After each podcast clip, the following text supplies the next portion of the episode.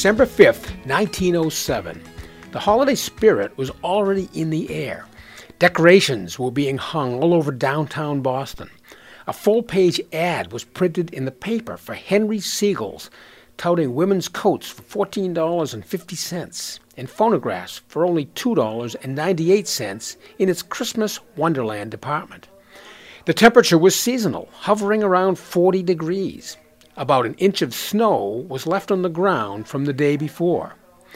But something darker was transpiring that day. A 38 year old man from Everett, wearing a black derby, was on a mission.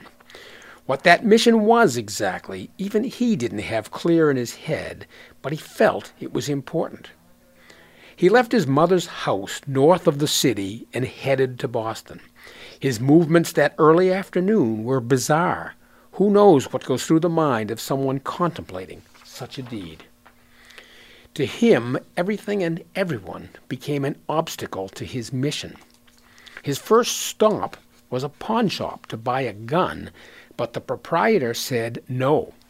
Next, he went to William Reed and Sons, a sporting goods store at 107 Washington Street, about halfway between the old State House and where City Hall is today.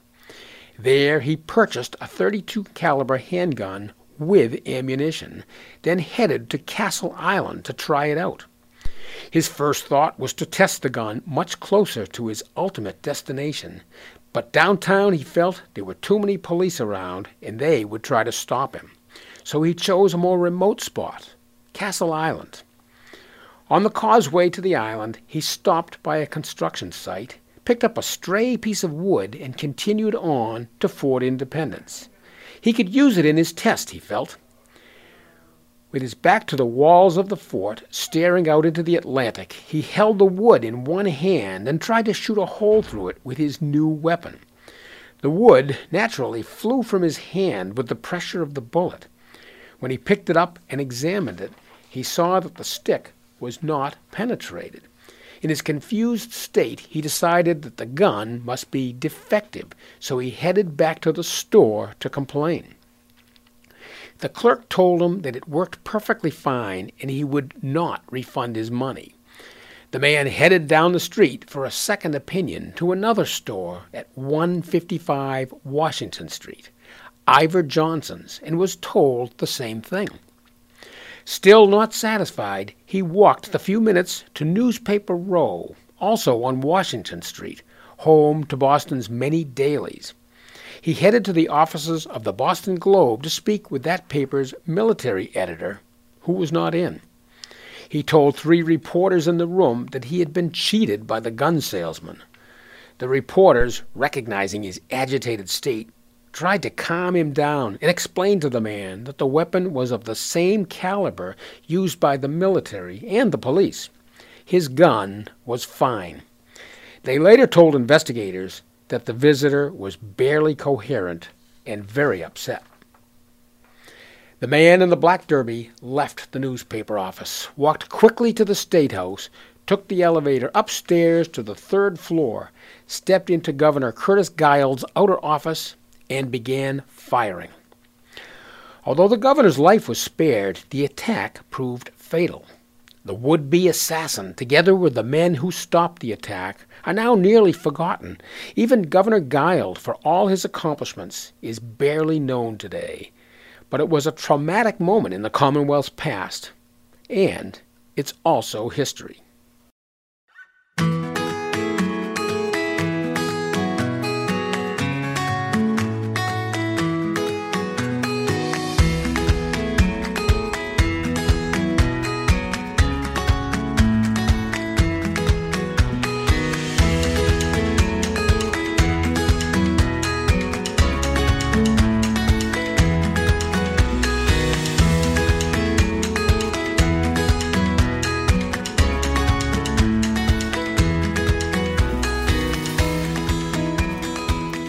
In those days, access to the governor, any governor, was much easier than it is now. No one worried about safety precautions. Sure, we'd had three presidents assassinated, the most recent just six years earlier, but nobody shot governors or mayors or senators. It was a busy day for Governor Curtis Guild. His morning was filled with meetings, and his afternoon proved no different. At 2:30 p.m., he met with a delegation from Rhode Island. Its members were there to convince the governor to attend a banquet on December 28th in Providence. Guild declined the offer, but gave the men an hour to convince him otherwise.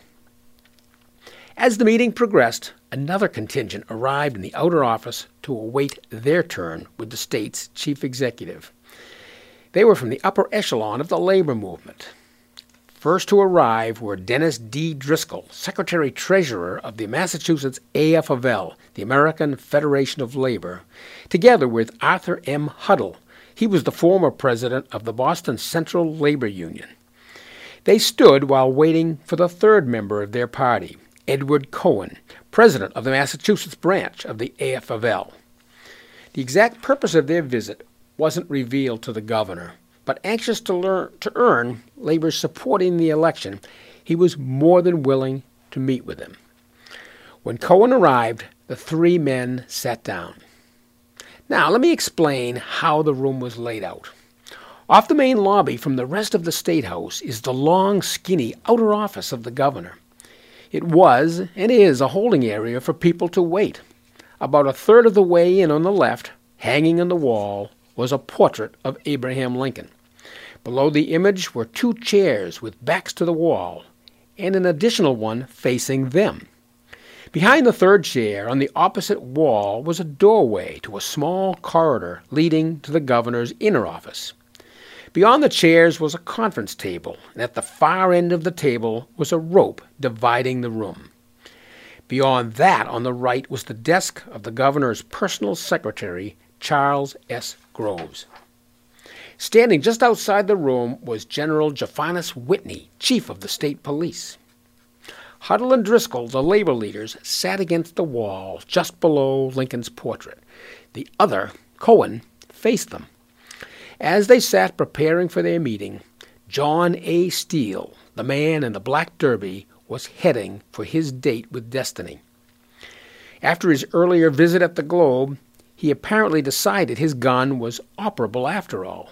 Steele, with his weapon hidden in his pocket, walked up School Street to Tremont Street, then across Boston Common to the top of Beacon Hill. He entered the State House from Beacon Street and made his way to the elevator. He got off and hurried to the governor's corner office. As he walked in, no one apparently gave him much notice.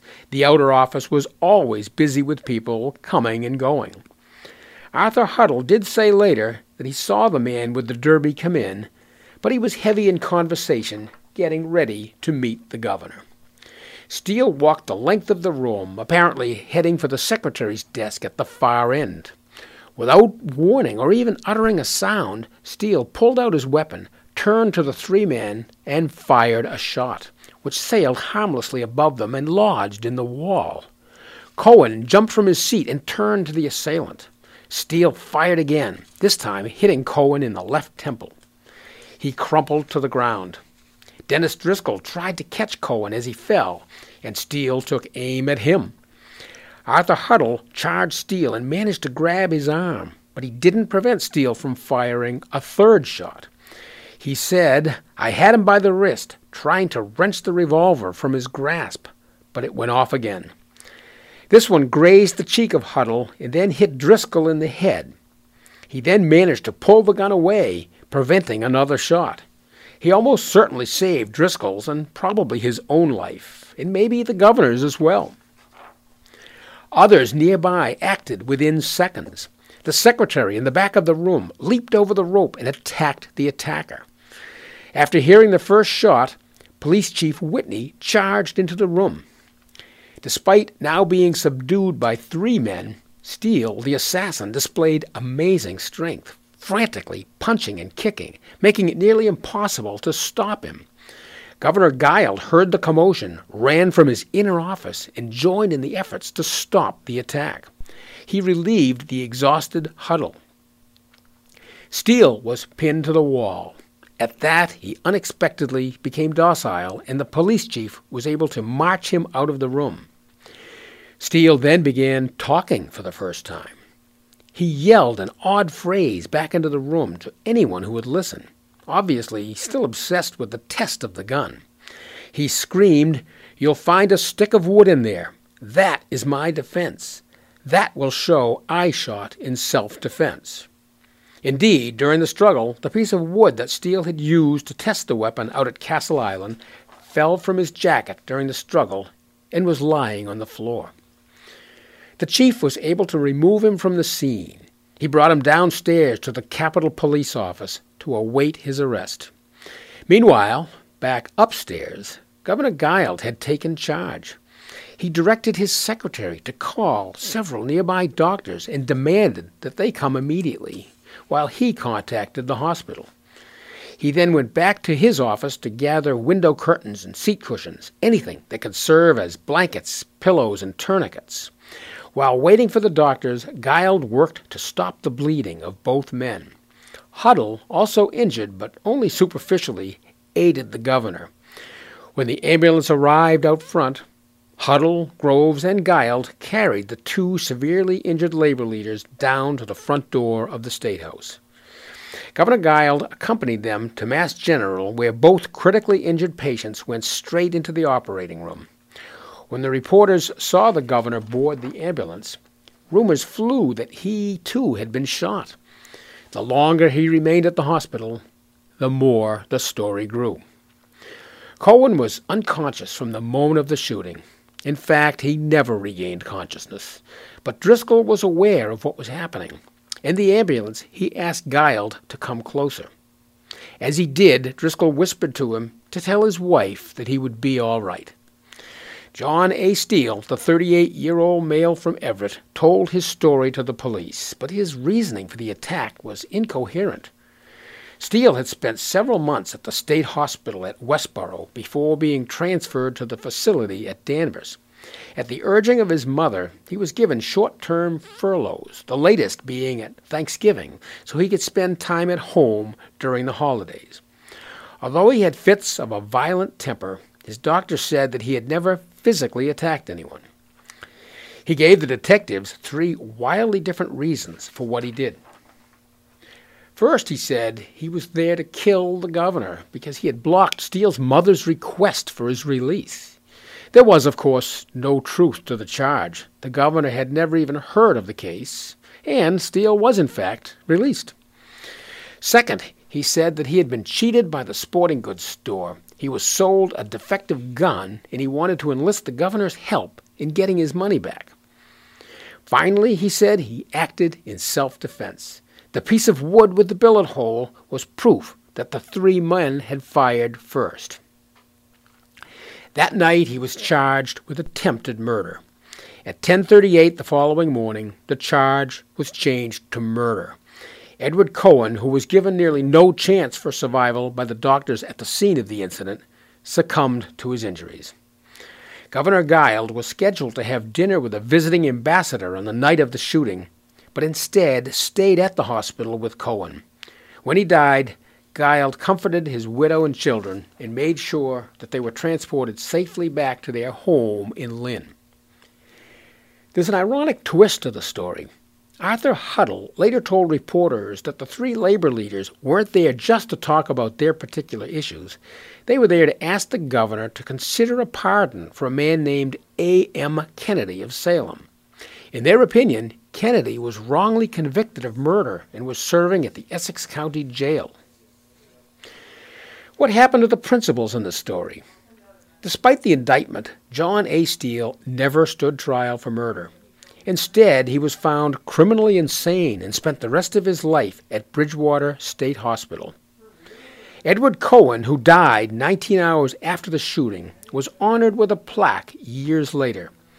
In December 2007, a depiction of it was unveiled on the 100th anniversary of the shooting. The completed plaque now adorns the wall of the third floor corridor approaching the governor's office. Dennis D. Driscoll, who survived being shot in the head, spent nearly three months in the hospital. On the first day after his release, he visited the governor at his office, walking right past the spot where he was shot. Driscoll was later appointed Deputy Institutions Commissioner. He died on May 23, 1925, at the age of 56. Arthur Huddell, who was slightly wounded and was the hero of the day, amazingly was involved in another shooting later in his life. He was investigating corruption within the labor movement. On May 20th, 1931, he was having dinner with two people working on the case with him at a restaurant at 10th and K Streets in Washington, D.C. A man walked in and shot the three of them. Huddell again survived, though. The bullet intended for him lodged in a notebook that he had in his left breast pocket. Six days later, though, he suffered a cerebral hemorrhage during breakfast and he died later that night. Governor Curtis Guild was a progressive Republican and a good friend of Teddy Roosevelt, dating from their days at Harvard. Prior to his election, he served in the Massachusetts Volunteer Militia, seeing action in Cuba during the Spanish American War. He was publisher of the Boston Commercial Bulletin. During his tenure as governor, he was close to labor and was responsible for many government reforms. In 1908, he was briefly considered as a potential candidate for vice president, but was passed over in favor of James S. Sherman. President Taft, however, appointed him as ambassador to Russia. He died after a brief illness in 1915. He is memorialized with a plaque at the State House. The Guild Elementary School in East Boston bears his name, as does Camp Curtis Guild National Guard Base in Reading. Even that doesn't assure immortality, though. More often than not, today people mispronounce the name of the camp, despite his lifetime constant insistence that his surname rhymed with wild. Thanks for listening. Come back next time for more tales and tidbits of New England as we dig out another story from Allen's archives.